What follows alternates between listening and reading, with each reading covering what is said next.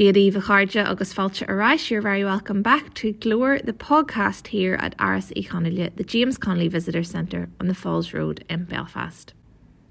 This is the first series of the podcast in 2022, and we have revamped the format slightly for the year ahead.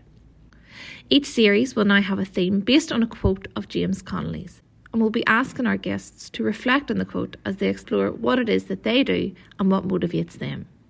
The theme for this series is based on an 1897 piece of writing by Connolly, where he wrote, If you remove the English army tomorrow and hoist the green flag over Dublin Castle, unless you set about the organisation of the Socialist Republic, your efforts would be in vain.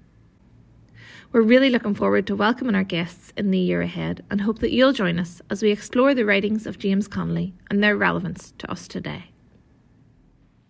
So it's Saoirse to Falcha War Road to Glór. You're very welcome to Glór. Uh, Saoirse, and I'm delighted to, to introduce you to our guest. So this week I'll be speaking to Saoirse McHugh, um, and we'll be looking at the, the theme of this uh, series of Glór, which is based on James Connolly's quote from 1897. Uh, the quote if you remove the English army tomorrow and hoist the green flag over Dublin Castle, unless you set about the organisation of a socialist republic, your efforts would be in vain. So, um, quite a, a, a, an informative quote and, and certainly an interesting one, um, given the times that we're in as well. Um, so, Saoirse, before we, we get into that end of things, um, if you want to introduce yourself and tell me a bit about yourself and what you do and how you find yourself there. Okay, well, thanks a million for having me. Um, so my name is Saoirse McHugh. I'm from Achill Island off Mayo, and I I always struggle with people like, oh, describe yourself. I first and foremost, I suppose I'm an environmentalist. Um, I'm currently, as we were chatting just before we started recording, I'm currently doing an apprenticeship uh, with a farrier, which is a lot of work, but I think as many people involved in activism of any sort know that it can you sometimes you can turn around after three or four years and think like oh my god my life. I, I also need you know an income and stuff like that. Um, so i first got involved in maybe environmentalism or maybe maybe that's not what i'd say. I'd say i've always been an environmentalist. Like from a child you know i had a and I, I didn't know what it was i suppose but i had a deep connection kind of with the environment and with everything around us. And it probably led me to do quite, you know, misguided things. Like I know I was a devil at age like 10 or 11 for, uh, you know, getting for Christmas asking for something like, do you remember, you know, NGOs would do these like uh, adopt uh, a tiger, you know, this sort of thing, or like adopt an acre of rainforest. And I was like, I'm going to save the world by adopting by some vague uh, things I don't understand uh, native rainforest. Like, but the intent, uh, the intention, I think was good. It was just misguided. Um, and as I got older, I suppose I started trying to get more actively involved in doing something about the environment. And this led me a lot to agriculture. Like I grew up on an island that's predominantly farming.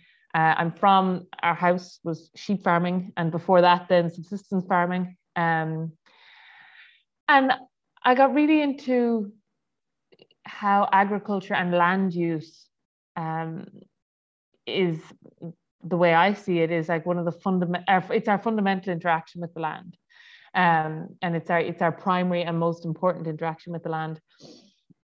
And I, you know, I'm still unsure of the answer, but maybe you know in my early 20s i was like okay what is the best way i can do to to help improve the situation in ireland in particular? Um and yeah i still don't know the answer but i was you know i was led to things like food sovereignty and you know the food sovereignty movement which around the world you know the via campesina is the international peasants movement. And you know it's quite a vibrant thriving movement i suppose. Um, and then you know trying to situate that in ireland i just i ended up thinking okay I'll, I'll run for politics. This is this is how you do it. And so I, I tried that. I was going around to different politicians. Maybe maybe running wasn't the first thing i decided to do. I was like oh i just inform policy. And once i tell these politicians you know, this great idea, it'll it'll be perfect and it'll all work out.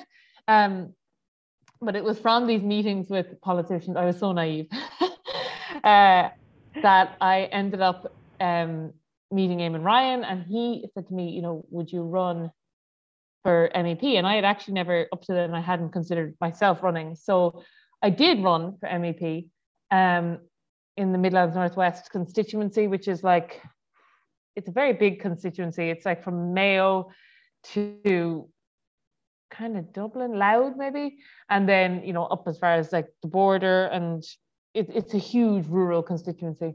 Um, and I canvassed an awful lot, and I tried, and I, yeah, I didn't get it. And then I was like, but this is it. This is what I'm going to do. I'm going to run for election. And I'm going to fix everything. And then I ran for a few more elections. I ran for a general in Mayo, uh, and I ran in a Seanad or two Seanads, I think, which is a weird election. Like it's that's it's a very different structure to the rest. Yeah. Yeah.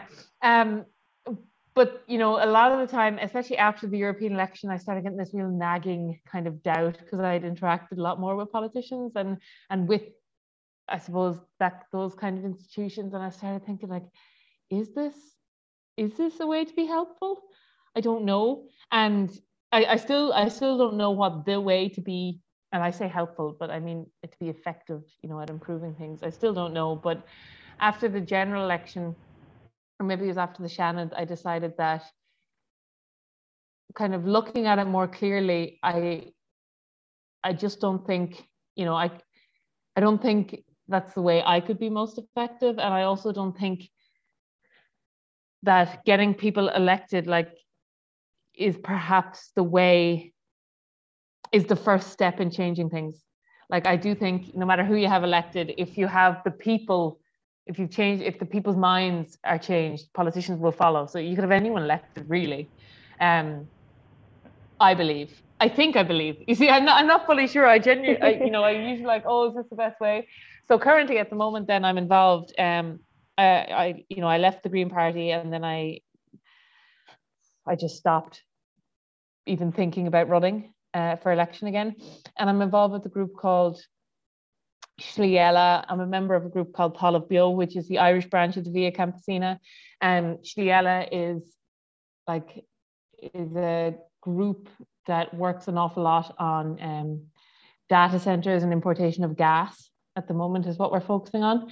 Um, and you know, being in being involved in these sort of groups that are outside of maybe NGOs, they're outside of the political structure. It's definitely hard. Like I can see why people think, oh, I'll just run for election. Like I, that's why I thought it because you know it, it's a clear. This is what you have to do. You have to raise money, knock on doors, get elected, and then everything's solved.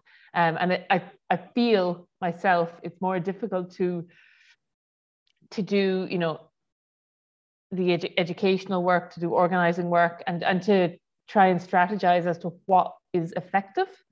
Um, so it's definitely challenging, but I, you know, I'm I'm constantly learning, especially from like activists around me, um, who have you know been struggling with these questions for decades. So that's currently where I'm at now. It's really interesting, and and uh, one of this is something that has come up um, when I've been speaking to people um, for these interviews. Is and it struck me there that you said it is how much our kind of upbringing and things and where we're from really informs where we where we go. Um, and, and it's amazing. Like we could have been brought up, for example, in the same place. Um, the same time, but how it influences us is, is going to be totally different. And uh, for anyone who's been to Achill, um, it's absolutely stunning. There's no way that you couldn't be influenced by it and by the kind of the power of nature. Um, and I certainly think over the last year or two, that's something that has struck a lot of people is, is kind of the importance and the, the the power of kind of the environment around us. I suppose, like anyone, you've been on a journey, Saoirse, and, and yours has been maybe more public than other people's. Um, if you're looking at being m- most effective kind of in the community, have you found kind of within the local community, particularly over the last year where we've been kind of, last two years we've been kind of cocooned, has there been anything that sort of struck you that has um, I suppose, positive that has come out of people um, maybe being more aware of what's around them and, and not having as many distractions? I yeah, I think so. And and I suppose just just to add in to what I was just saying there previously, like definitely running for election. You know, I, I'm not saying it's not a good thing to do. I think just for me, it's a combination of how I can be most effective and how I can be most um, how I can feel best about it. Like it's also yeah. very, you know, it's still very worthwhile. I'm not it's, trying to no, say it's, like, it's very much people have different, you know, strengths and, and different. Yeah. Everyone has a different way of, of impacting on the world or on their job or on their lives. So it's it's about finding that right path for you, I suppose. Yeah. what you're saying. Yeah. Um, but in, in response to that question, I do think like out of the pandemic, there has definitely been an appreciation of things like slowing down, but also well, at, at, least around Achill, because you know uh, the uh, we were under like a, was it a five k or a two k limit, something tiny, especially in such a rural area like the not not much in your five k. Um, I think what a lot of people realized was that a lot of the stuff that you know before we might have thought that we need um, was kind of reassessed, and while it's still nice, I think people realize that what we need is a lot smaller maybe than we had kind of come to believe like um in terms of you know outside entertainment and consumption and stuff like that.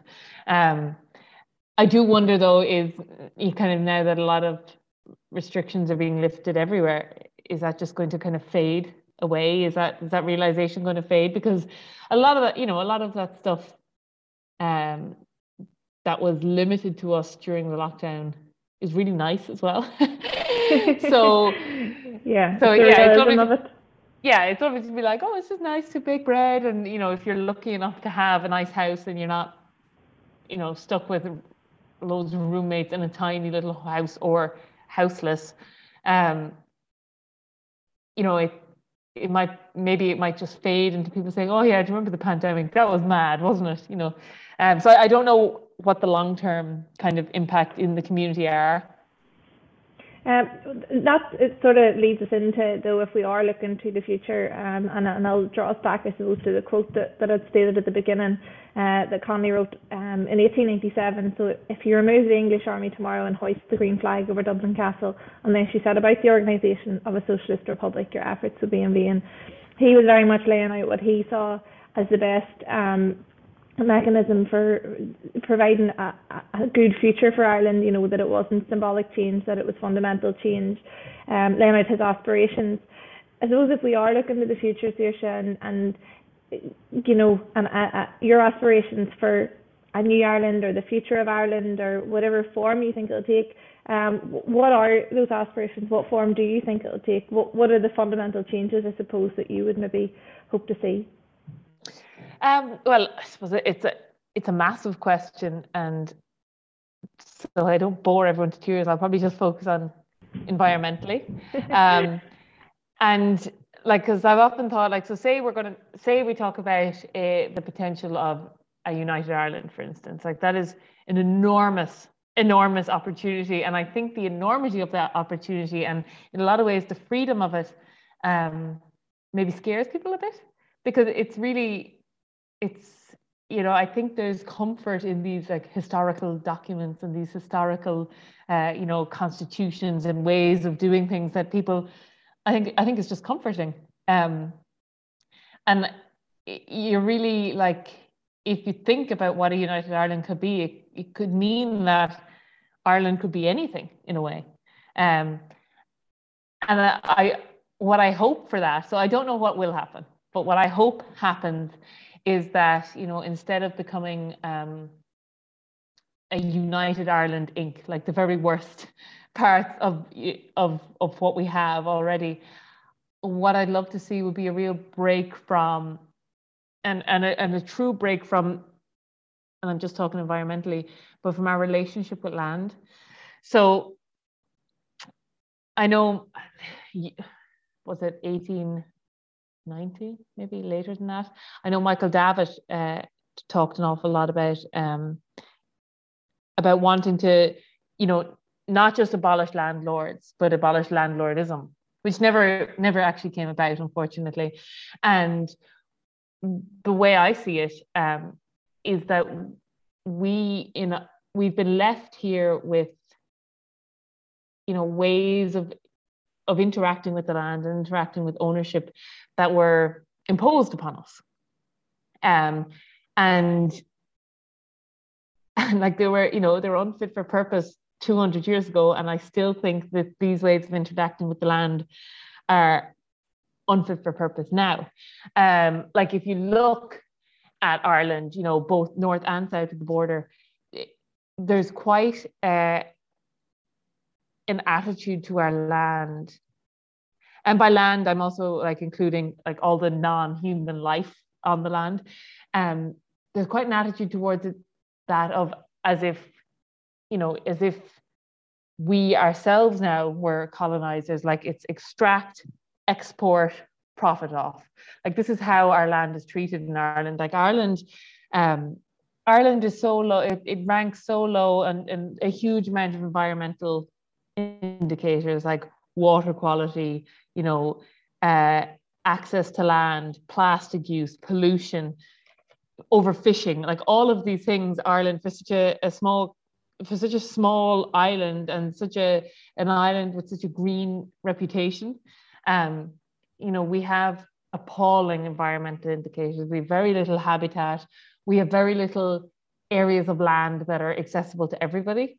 And, and what I would love to see from United Ireland is, or for the future of Ireland, is, and I, I don't know how you go about it, but a complete reevaluation of how we see our land and what land means to us. Um, like if you drive around the countryside, if you do not own land, you don't really have access to land. Even if you own, if you have a house on a site that was the corner of somebody's field, you still live on a network of roads. You don't have land. And people will say, oh, out in the countryside, it's green, fresh air. And you might have fresh air, but you cannot, um, you cannot access land. And the land around us is used for profit or it's seen as being going to waste.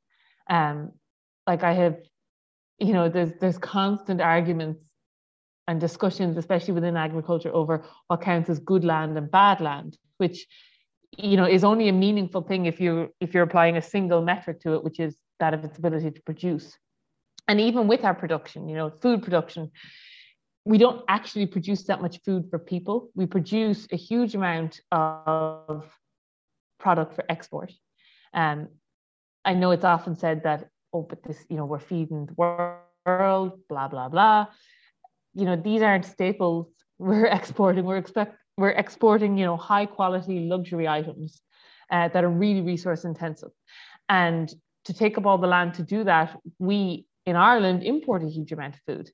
Um, and what I would like to see would be a kind of a refocusing on you know, and, and a broader conversation. And I don't know how these things actually take place. It, they seem to be the sort of thing you can only look back on and see, okay, that was the, the national mood shifting there.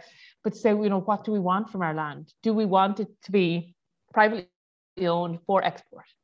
Uh, you know, to produce goods for export, or do we want land that feeds people, you know, good food affordably, everyone has access to? Do we want land that can be, you know, that's recreational for everybody? Do we want land that you know is thriving and full of life, or do we want to continue the way we are? Like there's a there's great uh, posters in the Davitt Museum in, in Straide, which is just East Mayo there, um, and I always think about them and I love the style of them and everything. But you know, this was back in the 18 the late 1800s.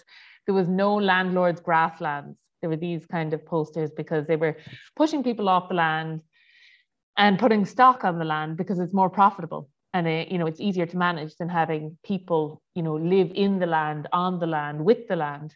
Um, and it often strikes me how that's exactly what we have now. We just have landlords grasslands. And so i think i might be dusting out a few of those posters and photocopying them and popping them up all over the place.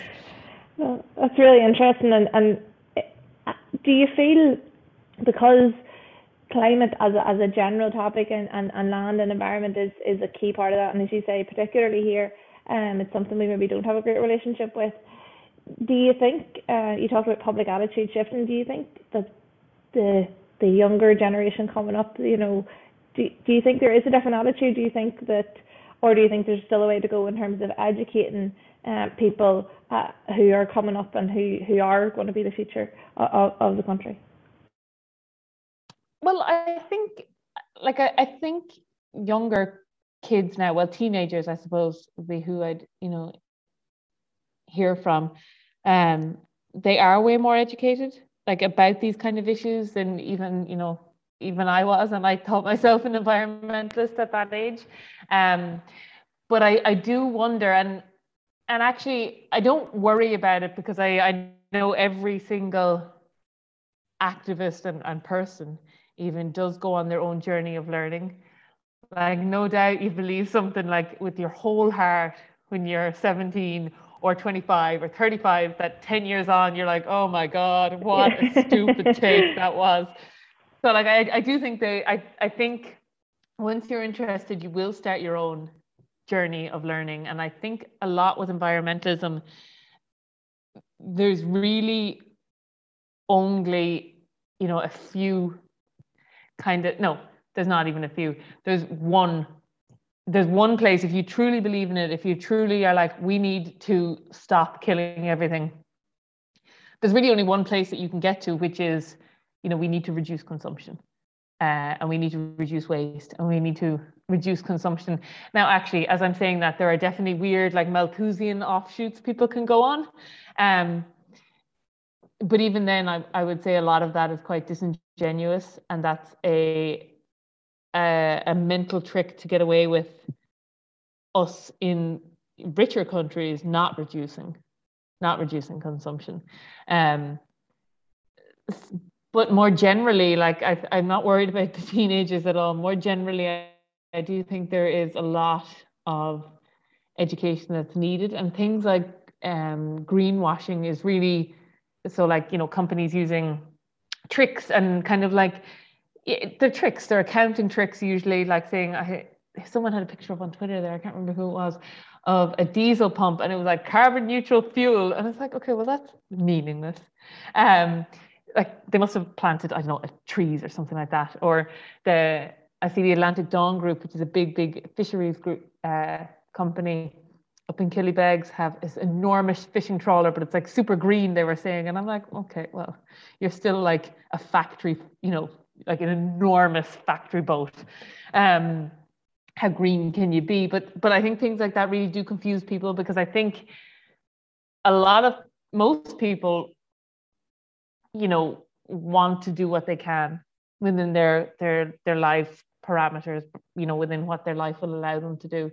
Um, and you know, of course, if someone's offering you something really easy like that, um, people you know you you will do what you can. And like I myself I'm still like okay well I suppose it's better than not a company not replanting a tree. But then you know I don't know is it? But what I mean to say is like a lot of these things then just end up becoming distractions. Because you know the whole purpose of a lot of the greenwashing is to not question consumption in the first place or the amount of consumption um, and and the amount of production and consumption by particular companies and in particular industries. Um, so I do think there needs to be more education, not so much as what the problems are resulting in, which is you know biodiversity collapse and climate change, but how the problems might be solved um, and what that actually might mean for our lives. Yeah, that's that's that's a really interesting take, and I, I definitely think that conversation around consumption is something that's becoming um, more of a key issue because you're right. I think everyone knows that climate change is happening. There may be people who, who choose to believe that it isn't, but it, it clearly is. Um, and as you say, it's really about looking at, at, at, how we can address that rather than, than the outcome. Saoirse, thank you so much. That was a really interesting conversation. Um, and I appreciate you coming on. And yeah, Gurmila Moyagut. Well, thanks a million for having me.